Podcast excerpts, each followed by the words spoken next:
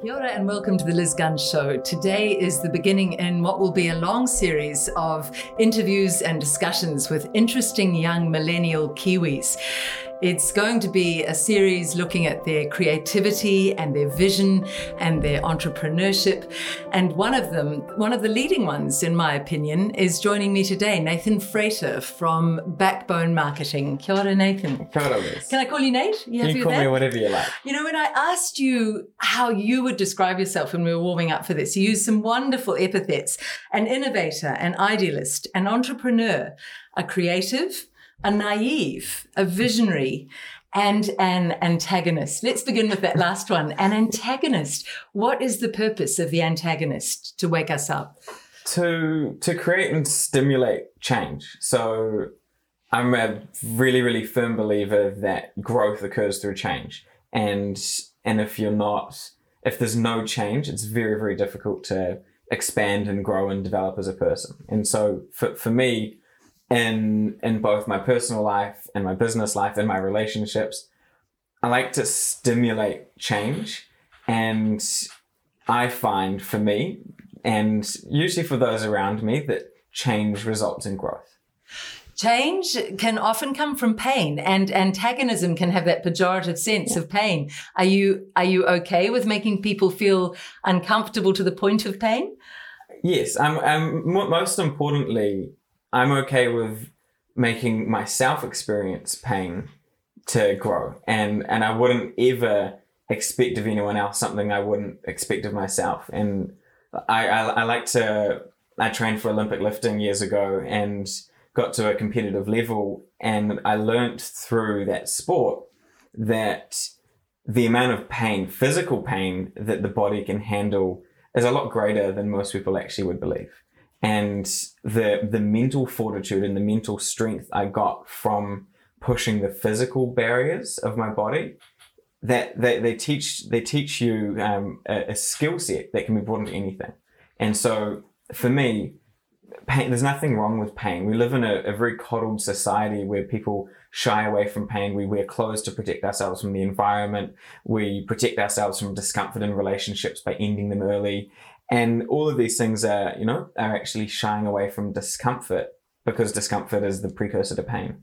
And so I wouldn't expect anyone around me to experience pain or discomfort that I haven't already put myself through or experience at a greater level. That's a wonderful philosophy in lots of ways. It's the philosophy of the warrior. Mm. The the warrior spirit is always unafraid to go into the dark cave. Yeah. I want to look into how you've come to be shaped in this way because how old are you now? I'm 27 now, turning 28 this year. Because it's an incredibly mature point, what you've just articulated. Mm. We'll come back to that list of epithets. But before we go into your background, tell me what Backbone Marketing does, what your what your goal is and what you're working in at yeah. the moment. So so we're we're on a mission to create New Zealand's most ethical marketing agency. We specialize in Facebook ads and most importantly, we specialize in making our clients money.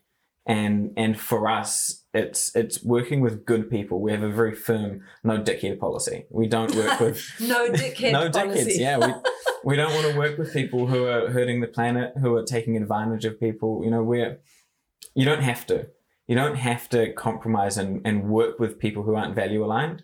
And all too often I see marketing agencies that either have no values or don't live their values. And or their value is let's just make money at any yeah, cost. Yeah. Because there seems a juxtaposition, you say, where we make a lot of money for our clients and where we want an ethical agency. Immediately mm. my brain went, hold it, hold it, do those fit together? Yeah. So this is that millennial shift that's saying we can have it all. We can do the ethics and the care for the environment and make money. Completely. How does it work? How do you see it? Well, being an entrepreneurial person, I don't really believe in compromise. I'm the money in the bag. You know, like I've I've never been one who's kind of gone, oh, I have to let go of this. You know, I, have to let go of product A to have product B. I'm more a how can I have both? How can I experience it all? How can I travel and love my company? How can I, you know, build a relationship and a business at the same time? And that's been that's been my mindset and everything. And I think in in the business sense, the too many people have a focus on this extractionary nature of I need to take everything. Whereas when you look at the, the greatest companies in the world, they have very, very strong missions and very strong statements. And a lot of the, the fastest rising ones at the moment, they have a strong give back. They have a, they have a really deeply ingrained care into their constitution and they're not compromising. Look at Allbirds, you know, the fastest growing shoe company in the world and they're they're a social enterprise and they're a B Corp. You know, written into their constitution as the pro, as profit, planet, people.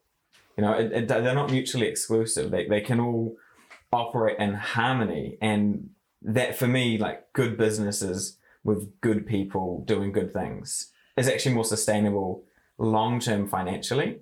Particularly when you start looking at intergenerational business. If you're going past me and my ten years, you know, and, and going, I, I want to build something that lasts forever, or at least a planet that lasts forever.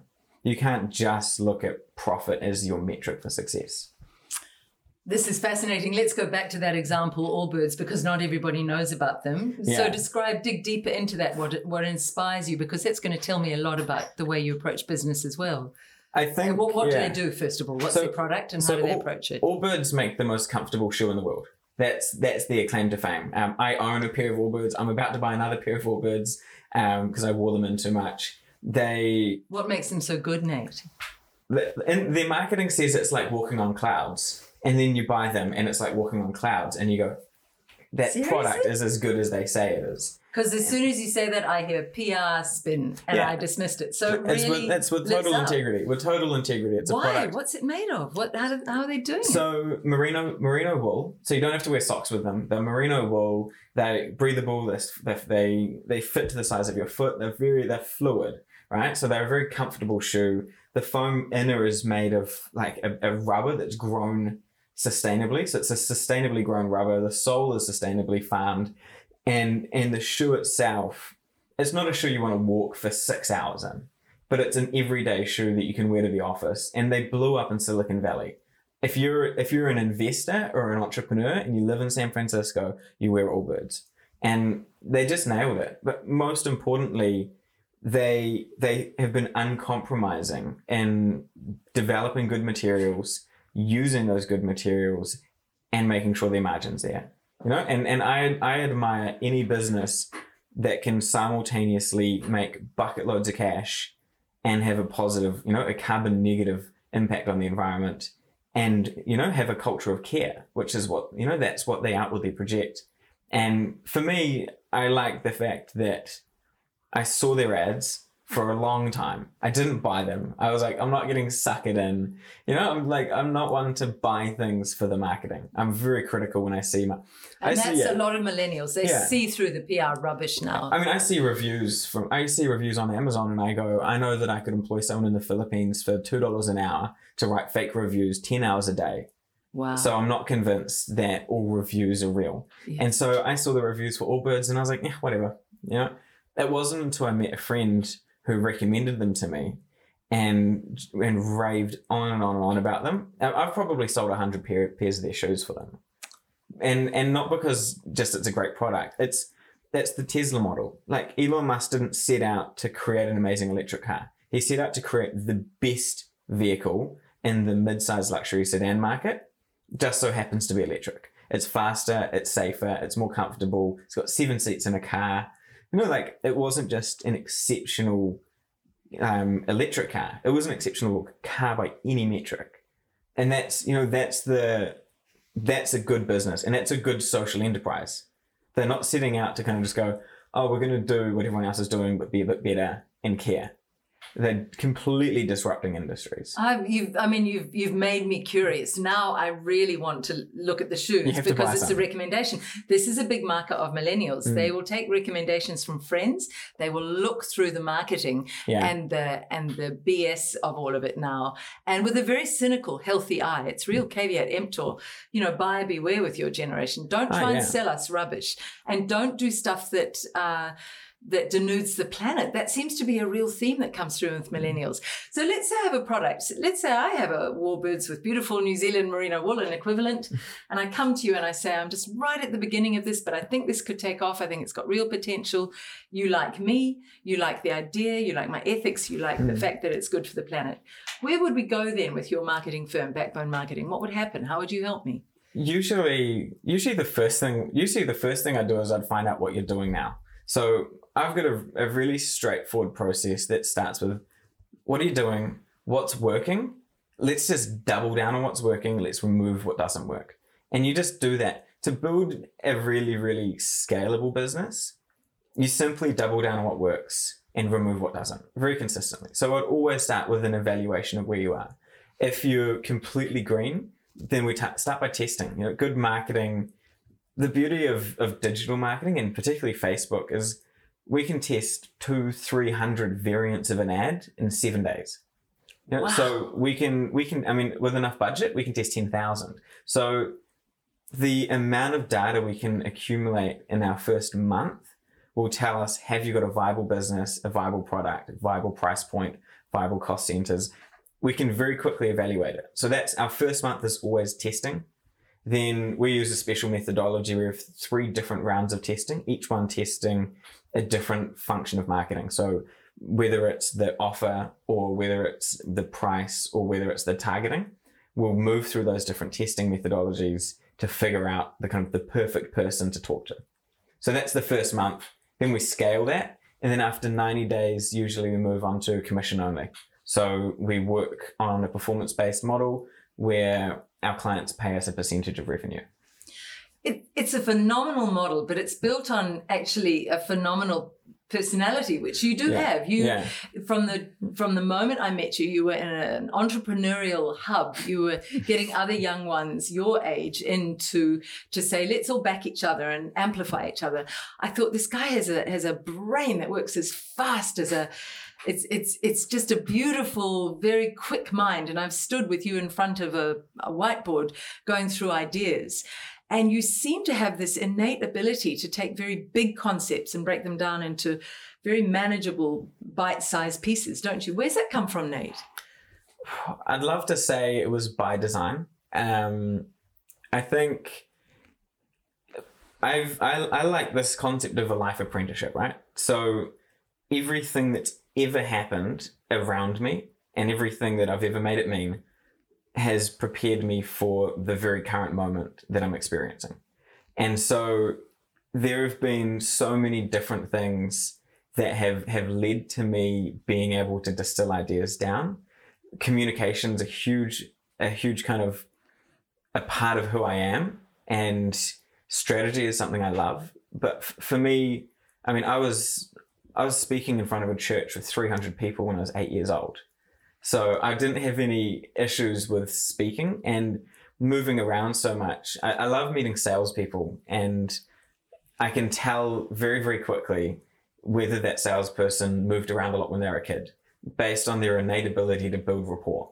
So I build rapport as fast as anyone else I've ever met and, and genuine, real high integrity rapport. It's not farcical. This is a game. It's, I build genuine rapport very quickly because I moved around so much as a kid. And I learned to talk to people older than me and younger than me and the same age as me and richer than me and poorer than me because I had a very diverse upbringing. And so when I meet salespeople, I can tell. I spoke to a guy I'm coaching a few days ago and we had this long conversation. We've been talking about 15, 20 minutes. And I turned around to him and said, You moved around a lot when you were a kid, didn't you? And he's like, What? How can you tell? And I was like, I know in, in your language, that you had to learn to make friends very fast. Yes. And that's what I had. So communication is a huge part of it and and a real hunger to learn. And so a lot of a lot of people I find have such hunger for learning and desire to understand the analytical and they dive into wanting to understand everything but without the equilibrium of under, of wanting to communicate so much they that's where you get these technicians who have a deep understanding of something but can never enroll people in their vision and for me I hybridized between technician and visionary. And I was up last night building a messenger bot for a client that went viral. So we, like one of my clients went viral last night and, you know, I built the bot myself because I, I needed to understand the technical but then I can explain exactly what happened with the communication. Explain that. I mean, you've just taken me down a little side road that fascinates me. What is a messenger bot and how did it work and what happened um, when it went viral? What so, do you mean by viral though? So, how I many... mean, viral, viral, we got eight and a half thousand comments on a Facebook post in under seven hours. That's viral. That's so that, pretty good. That's viral. That's good. Um, and what is a messenger bot? So, uh, put very simply, a messenger bot is like email marketing through Facebook. Right. So I have heard of that. You can yeah. create these little conversational sequences with a, an automated system on Facebook. So it's kind of like I would describe a messenger bot like the call minder system at a large organization. So you call Vodafone, you don't talk to someone straight away. You you you choose your own adventure. You press one to talk to this department, three to talk to this subcategory, five to talk to the person who can actually help you, and then you get transferred. So we can do that same type of thing inside Facebook Messenger. So last night's one was a giveaway for a brand, a well-known New Zealand brand, and um, we did a giveaway for a lifetime supply of their product, and you have to comment to win. Okay. And so someone comments and then they get sent a message says, thanks for your entry. Hey, while we've got you here, and this is in their personal messenger inbox, mm. they get sent an automated message. While we've got you, if you'd like to um, double your chances of winning, tag friend in the post. Every friend you tag is an extra entry in the draw. That's a brilliant idea. You know, I've, you were talking before about clients that give away, that will mm. help, that put something back in. And do you know the most successful company in the world gives everything it has away? Do you know what Who's it is? Who's Google. That? Google. Yeah, it's yeah. it's it's giving away its information. I think mm. we've moved completely from this gouging kind of you will sit in front of my ad and I will yeah. pound you until you buy my let's product. Interact. Let's love now, each other. let's interact. Yeah. What can I give you? And maybe you you'll enjoy this. I love that you've got clients who are doing that. There's so many different avenues here, Nate, that I want to go down. I want to look back at your early life, but just before that, you mentioned earlier that you also coach clients. So what's that that part of your business? I don't do a lot of coaching, um, mainly because I think there's too many coaches in the world already, and and I, I, I think that there's a lot of a lot of people coaching, and and it wasn't a space I wanted to get into, but I I work with people who want to make more money who aren't dicks. it's really simple, you know, yeah. and it's it's there are a lot of very wounded coaches. There are a lot of people who shouldn't be coaching. They yeah. need to get their own lives sorted out, and that's that applies to counselors as well. So yeah. I'm I'm like you. I'm, I'm very suspicious yeah. of that.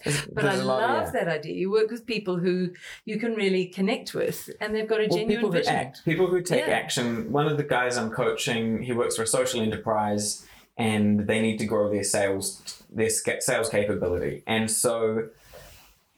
I'm working with their sales their sales guy and he's an epic dude and he's motivated and I'm coaching him. I'm actually coaching him as part of their marketing retainer. So they're not even technically paying me for it. So I've got two coaching clients at the moment. One pays, one of them is pro bono. They're a social enterprise. They care about people. And, and so I sit down with them and I help them work through limiting beliefs. I help them work through objection handling. I help them work through making more money. But he has a, a fiscal obligation to generate that business more money. Yes. And for me, as as an advisor, as someone who's helping that company, I desperately want them to make more money. They deserve to make more money. They're going to do amazing things with it. And so for me, I, I just felt like that was someone I wanted to help. And the other people I help, I've got a few uh, shorter term coaching clients who will come to me with a specific problem and I'll workshop out a problem with them and, and solve it. And for that, it's, it's people who show high action. So anyone can say that they're going to take action, but for me, people who simply come and sit down, digest information, take it away, and act on it within a week, that's the highest indicator I've seen of success.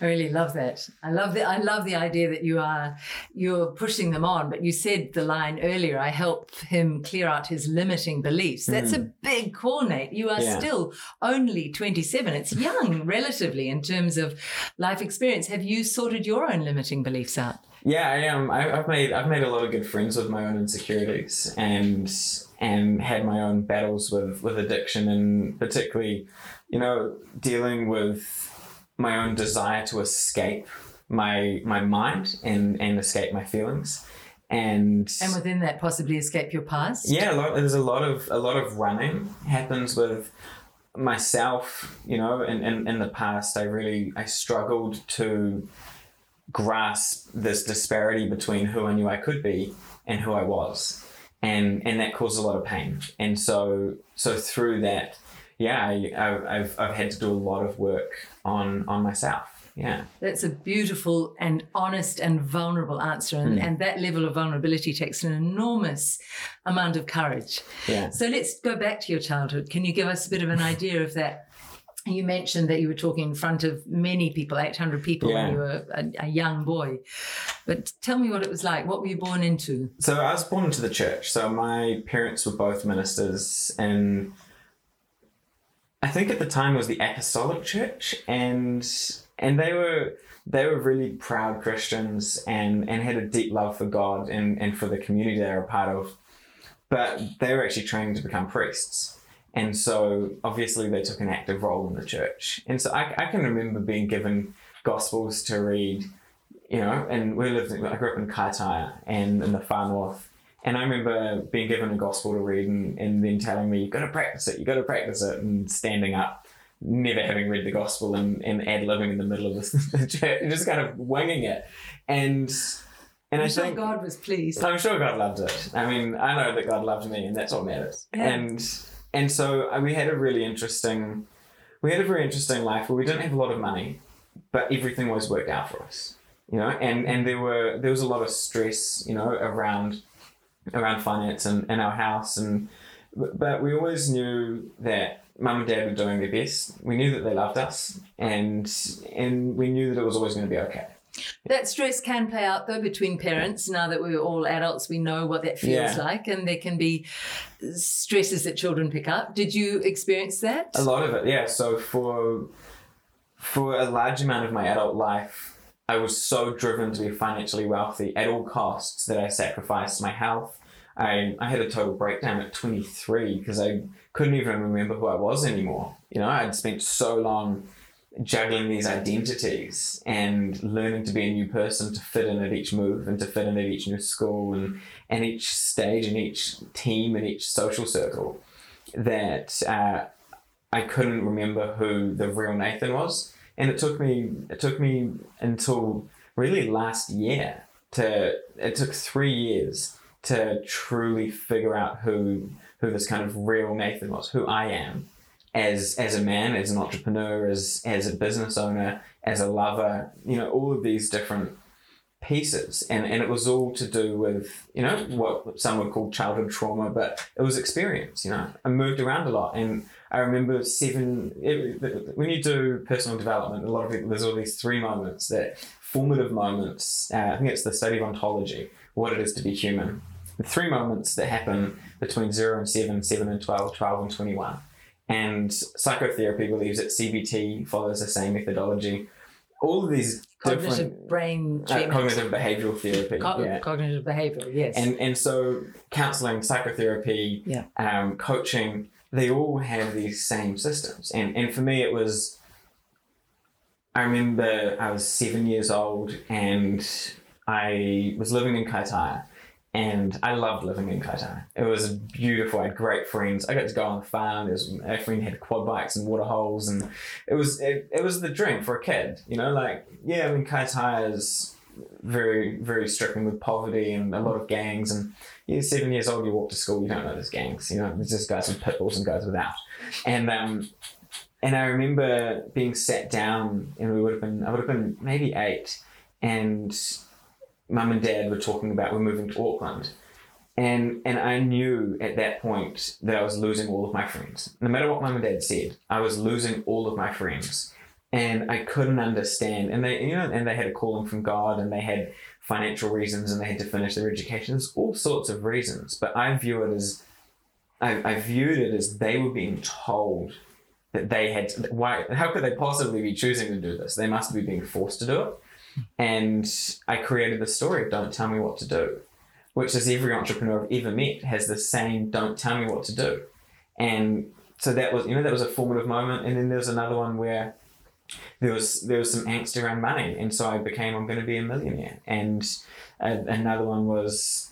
Um, I, I, I can't remember. There was a maybe a girlfriend did something, and I made it mean that I wasn't good enough. And, you know, and so all of a sudden I was an entrepreneur who didn't want to be told what to do, who wasn't good enough. Who was never good enough. You know, and Wow. and who wanted to be very, very wealthy. And so I chased that with reckless abandon and and found and I always had in the back of my mind, I always knew the reason I wanted to be wealthy was to give back. There was never there was never any like, I'm just gonna make heaps of money. Because I had so deeply anchored in me the importance of caring for your fellow humans and you know with what I was mo- modeled from my parents. I just looked at maybe wanting to do it a different way. You know, I looked at kind of go, okay, I saw them do it with financially with a hand tied behind their backs, you Yes. know, without the freedom of, of finance. And, and I went, I want to be different. But I did it as a reaction. And it wasn't until I started exploring the kind of reaction I was being to my family and to my past that I realized that I needed to choose to to embrace and to love everything that had happened. You know? There is a there, there's some beautiful stuff in these answers you're giving because I I was being a reaction to my past. Many of us can relate to I that. think most people. And I think those stories of, I, I wonder how many men, in the, particularly men, I'm going to single out in the corporate world, are driven by that idea I'm not good enough. We struggled for money, so I'm going to have money and lots of it at all costs, even if I trample people and mm. trample over the ethics I used to believe in. I think those things are there in many, in many men. Yeah. And I think it's something the corporate world uh, suffers from greatly because those secret wounds lie sort of at a subterranean level and nobody Yeah. really brings them to the surface. And here you are saying, I've not only reconciled myself, well, wrestled with them and reconciled myself with them, but I'm willing to share them so they might help other people. It's, a, it's a wonderful, enriching side of what you can do in business, Nate. Yeah, but, uh, business should should be it should have feelings and emotion. It should have connection and vulnerability, you know? And I think there are a lot of people who who segment and compartmentalize business life, you know, and, and have them as separate things. For me, I kind of I kind of made the decision a few years ago that I wanted to just be one version of me. And Meaning? Meaning what? Meaning less games, less less fitting who I am into who I'm talking to, which is something most people I think can can relate to. Is this idea of bringing yourself back and tapering who you are to to appease the people you're with, and you know to to That's bring this back to antagonism. Yeah. Uh, I'm me. I'm not an intentionally antagonistic person.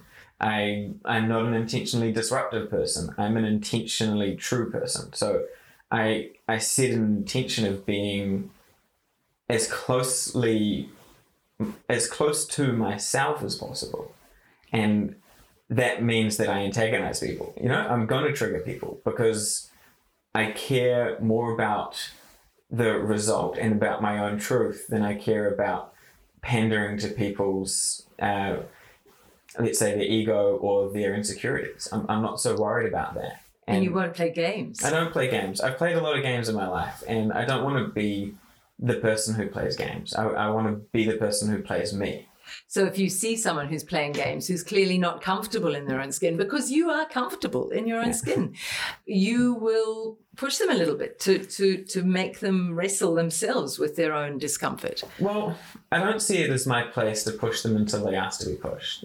You know, I don't. I don't like hmm. to push people. Um, uh, there's a lot. I think there's a lot of coaches out there who overstep their mark just in conversation with people, and, and they go a bit too far. And I've seen it happen before, actually, with, with my partner. Um, a coach probably having what he thought was a perfectly suitable conversation because he hangs out with lots of coaches. But he was talking to someone who had just started their own business and questioning their rationale for doing so. And and I saw the way he did it, and I was like, that wasn't with compassion. It wasn't with love. It was uh, it was quite an abrasive conversation, and and I didn't really like it. I kind of I think for for me, I wouldn't. I'm, I'm just me. I just do me. And sometimes the byproduct of doing me is people realize something about themselves. Sometimes what they realize about themselves is they really don't like me. And I'm kind of okay with that. I'm, I'm not, I didn't set out to be the most liked person in Auckland or New Zealand or the world. I'm just setting out to be more and more true to myself. Actually, that is impossible. If you're going to be true to yourself and you're going to look to be the most liked person, those two are completely That- cancelling each that- other yeah, out. they, they, they're diametrically opposed. You just yeah. have to accept some Yeah. some like you and some don't, but you have this beautiful warmth.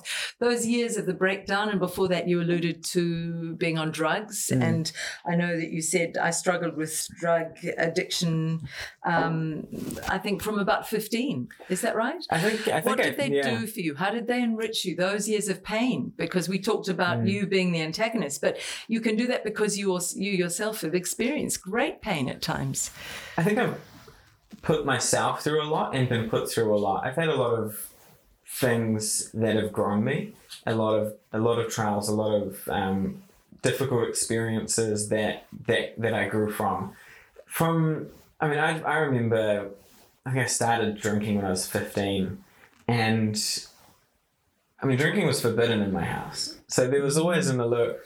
I never did it to be cool. I never I never drank because it was this big rebellion. I I got really drunk one night and enjoyed enjoyed the feeling of not having to have everything under control, you know, and kept drinking, you know, and then and then um, started smoking pot when I was 15, 16.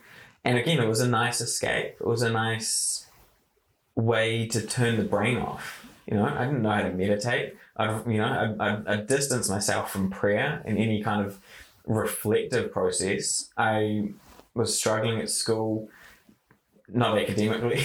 I was struggling with school as a system, and and I was working a lot. You know, so I mean, for, for me, it was drinking. Drinking just became a part of life, and the issue became the fact that drinking kept becoming a bigger and bigger part of life until you know when things started getting really stressful or work started collapsing or business was failing i would drink and i would escape and i would take drugs and i would do whatever i could to turn my mind off And to not feel. and to not feel yeah And what would you say to someone who's listening to this right now, who's who knows he's on that path, or who might be even beginning to play with the edges of going down that path? What would you say? Because he also, or she also, could be an inordinately bright person who isn't stimulated enough at school, who isn't feeling clear about who they are or what Yeah. direction.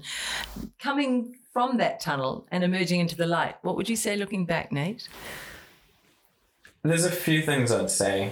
I think I built a mantra for myself, which was that I wanted to build a life for myself that was so exciting, I didn't want to desensitize myself to one second of it. Wow. And alcohol is numbing. So once you understand that alcohol is taking you out of your life, not taking you into it, then it's a very simple switch. And so I, I that was a something I recited to myself. I started playing mental games. So I didn't know what I was doing, but I, I realized that you can reprogram your mind. So any behavior you have, you can change. And I decided to reprogram. I also quit smoking. So I quit smoking, quit drugs, quit coffee, quit alcohol. I quit meat. I, I quit pretty much everything within a few years. Um, Overnight, like cold no, turkey, uh, or, or taking one at a time. Yeah, yeah. But but all of them were cold turkey, Mm. and and this was the mechanism I used. I used the consumption of substance, whatever the substance was. The the consumption of said substance was equivalent to wanting to kill myself. Smoking cigarettes was the easiest because it literally is. And so the moment I decided I didn't want to smoke anymore was the moment I made the decision that consuming a cigarette was the equivalent to wanting to kill myself. And I don't want to kill myself. I, I don't want to end this. I just was struggling with what this was. Wow. And so that's the mechanism I used to stop whatever the habit was. Um, So the quid pro quo of that is I want to be hugely alive, yeah, very I want to live more, which was healthy. I want to build a life that's so exciting I don't want to escape from it. And Mm. and so it became a very positive. I want to build this life. Um, the other the other thing f- for me is understanding and identifying what it was that that I wasn't enjoying, and starting to take actions to change it. When when you have radical clarity about where you're going, you can move towards it. And one of the things that I noticed was if I didn't have clarity about where I was going, it was a lot easier to kind of bumble through life. And mm. as someone who had tasted success and been aware of how much I could achieve in such a short time frame, having been kind of what I'd say high output, to then be low output was very difficult. And that's a lot of the a lot of the pain came from feeling like I wasn't doing enough or or moving towards my future or my whatever my truth was. What's the success you're alluding to there? Having tasted Suc- success, what were you talking about? success Was financially. school you know, or- I've ta- I mean, I was Dux as my intermediate. Um, I imagine like- you were a very bright, very precociously bright child. I was a very dangerous child to have in a classroom. the best. I'd Yeah. love a child like Yeah. you if I was a teacher because Yeah. stimulating, questioning. But what was the success you were talking about that just coming I mean- through those moments as you come through school and post school? There were there were different successes. So there was, I mean, there's financial success, which was fine. I mean, I remember, um, I, I, I remember, I remember like my first five thousand dollar week. You know, as a sixteen year old, and and being like, that's that's a lot of money. You know, that was pretty cool.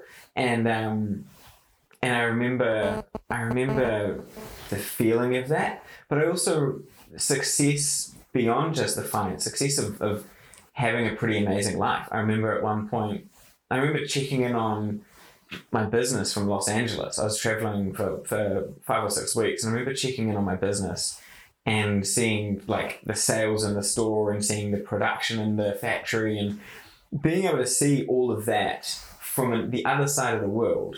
For me, that was a success, and I was able to enjoy myself. And so, having, I think success for me was is more about this idea of knowing what what I'm capable of, and it's not necessarily linked to making a unit of money or generating a particular thing. It's more about this feeling of like I did, I did my best from my best with my best and created my best, and I've had moments of that, and now I think my life is so much more in, in balance and a lot a lot calmer, a lot more a lot more reflective reflective and introspective and success is still the same. It's knowing I got the most out of the day. The most is no longer did I work 16 hours and make, you know, as much money as possible. It's all about did I get the most out of it? And in terms of units of enjoyment, not wealth. Nate, you're 27 years old. This is the third time I've said this. You are going to do some extraordinarily inspiring stuff in your life. I, I can predict that absolutely unguardedly. It's some of the wisdom coming through is just so beautiful, and I feel honoured to be having this this discussion, this corridor with you.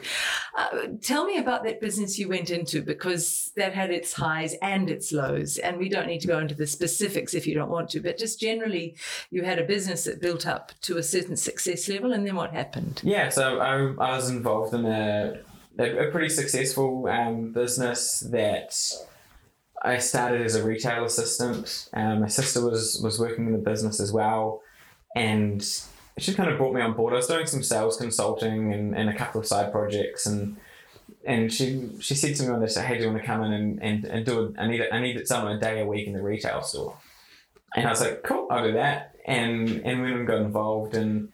And, and my first day in the store, I had like one of the best sales days the store had ever had, and I got a little bit of buzz off it, and I really enjoyed the transactional nature of the business. And um, As you enjoy people, because yeah, I enjoyed you enjoy just with people. people all the time, you know, and selling a product that people wanted, and you know, loving the product was selling, and and so I yeah I got I got stuck in. I ended up getting to the point where I was working, you know, 80, 90 hour weeks. Um, physical physical hard weeks as well as, is mentally draining trying to solve business problems and running running the show and um, I learned a lot. Everything I've ever done in business has been a learning experience. I've, I've been involved in small businesses for 13 years now and at various different stages in their life cycle. And everything has been a learning experience, but you, you don't learn anything as quickly as when you're losing everything.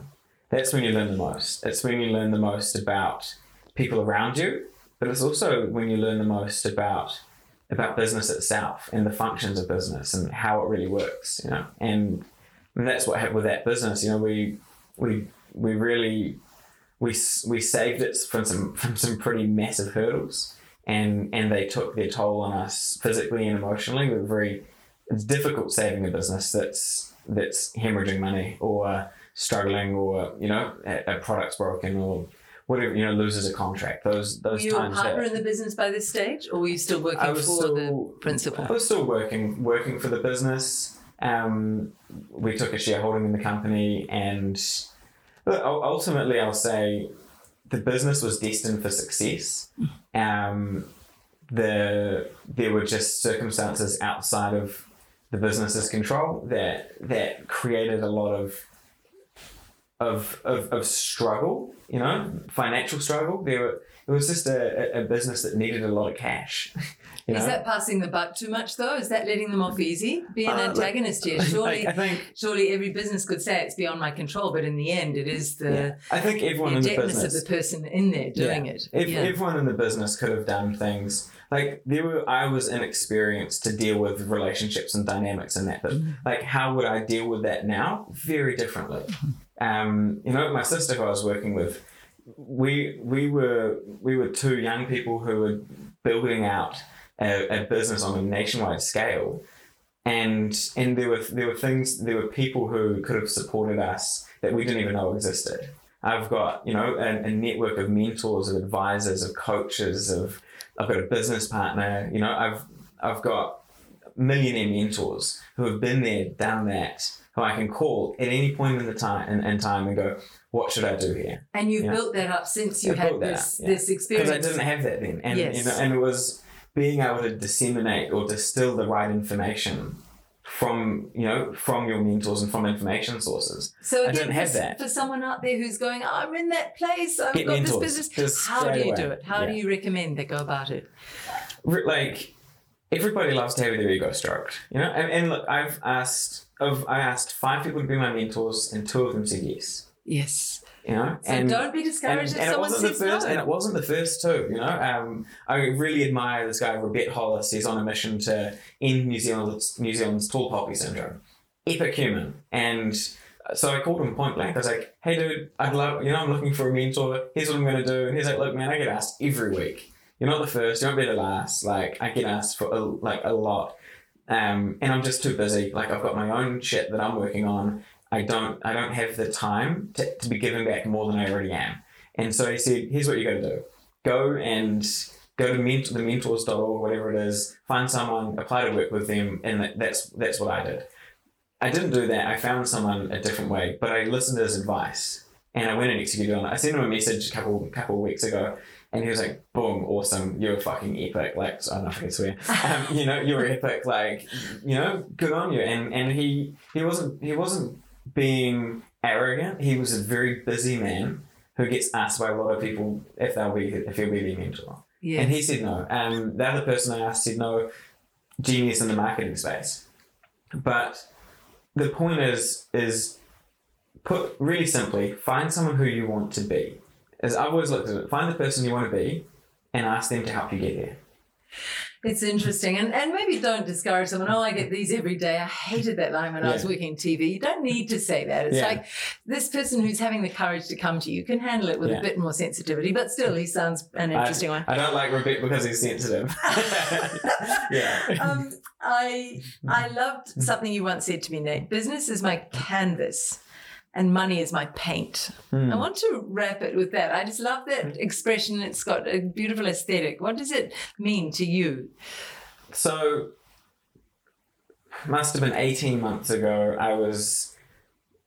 I'm a creative. I'm I'm not a I'm not a, a, a business owner who creates. I'm a creative who uses vehicle a business as a vehicle, and I really grappled with how to be how how what my identity as a creative was, and and about eighteen months ago, um, I kind of came to this realization. I, I was like, I want to create more. You know, I was having these conversations with my partner. Like, I just feel like I'm missing so much in my life. And yes, I, this business is just something I'm good at. You know, and and and connection is something I'm good at. But I'm a creative, and I feel like it's all been shut off. And and I just had this realization that actually in my job, I've built a business where I get to be deeply creative every day. And I have amazing conversations and I build beautiful strategies and I make people money. And I came up with uh, Lucy. Lucy came up with this. This, This is term. your partner. This is my partner. I came up with money artist, and so that's my brand. So the the brand I'll build over the next twenty years is money artist, and it's all about bringing the art form of making money into the world and into people who deserve to make money. And so that's that's what it means. It's I I think I think business is business is a canvas. Business is it can be anything you want. It can be it's it's simply the exchange of value and in between two parties. And so you can make that look amazing. You know, you can make it feel amazing, just like art. And and for me, it was it was a way of realizing that in my truest form, I am a creative, and business is a truly creative endeavor. And there's a there's a guy who who wrote a book called Rework, Jason Fried, I think, and he was interviewed by Tim Ferriss recently, and, and he said, "I don't plan, I don't write goals, I create." He his, his focus is to create as much space in his life and in his schedule as possible to create, Wow. and that's how he built a billion dollar business. Yeah. beautiful. What's his name? Again? Jason Fried, I think. Yeah. Jason Fried. I'll look that up. Uh, a beautiful kind of Zen answer there. I think that's my final question. Is this your son is at your your service after you die, and he's he's summing you up. We summed you up at the beginning from your words: innovator, idealist, entrepreneur, creative, naive, visionary, antagonist. What what words would you love him to use about his father, whose life is done now? Mm. But what would you like him to carry forward to your grandchildren about you?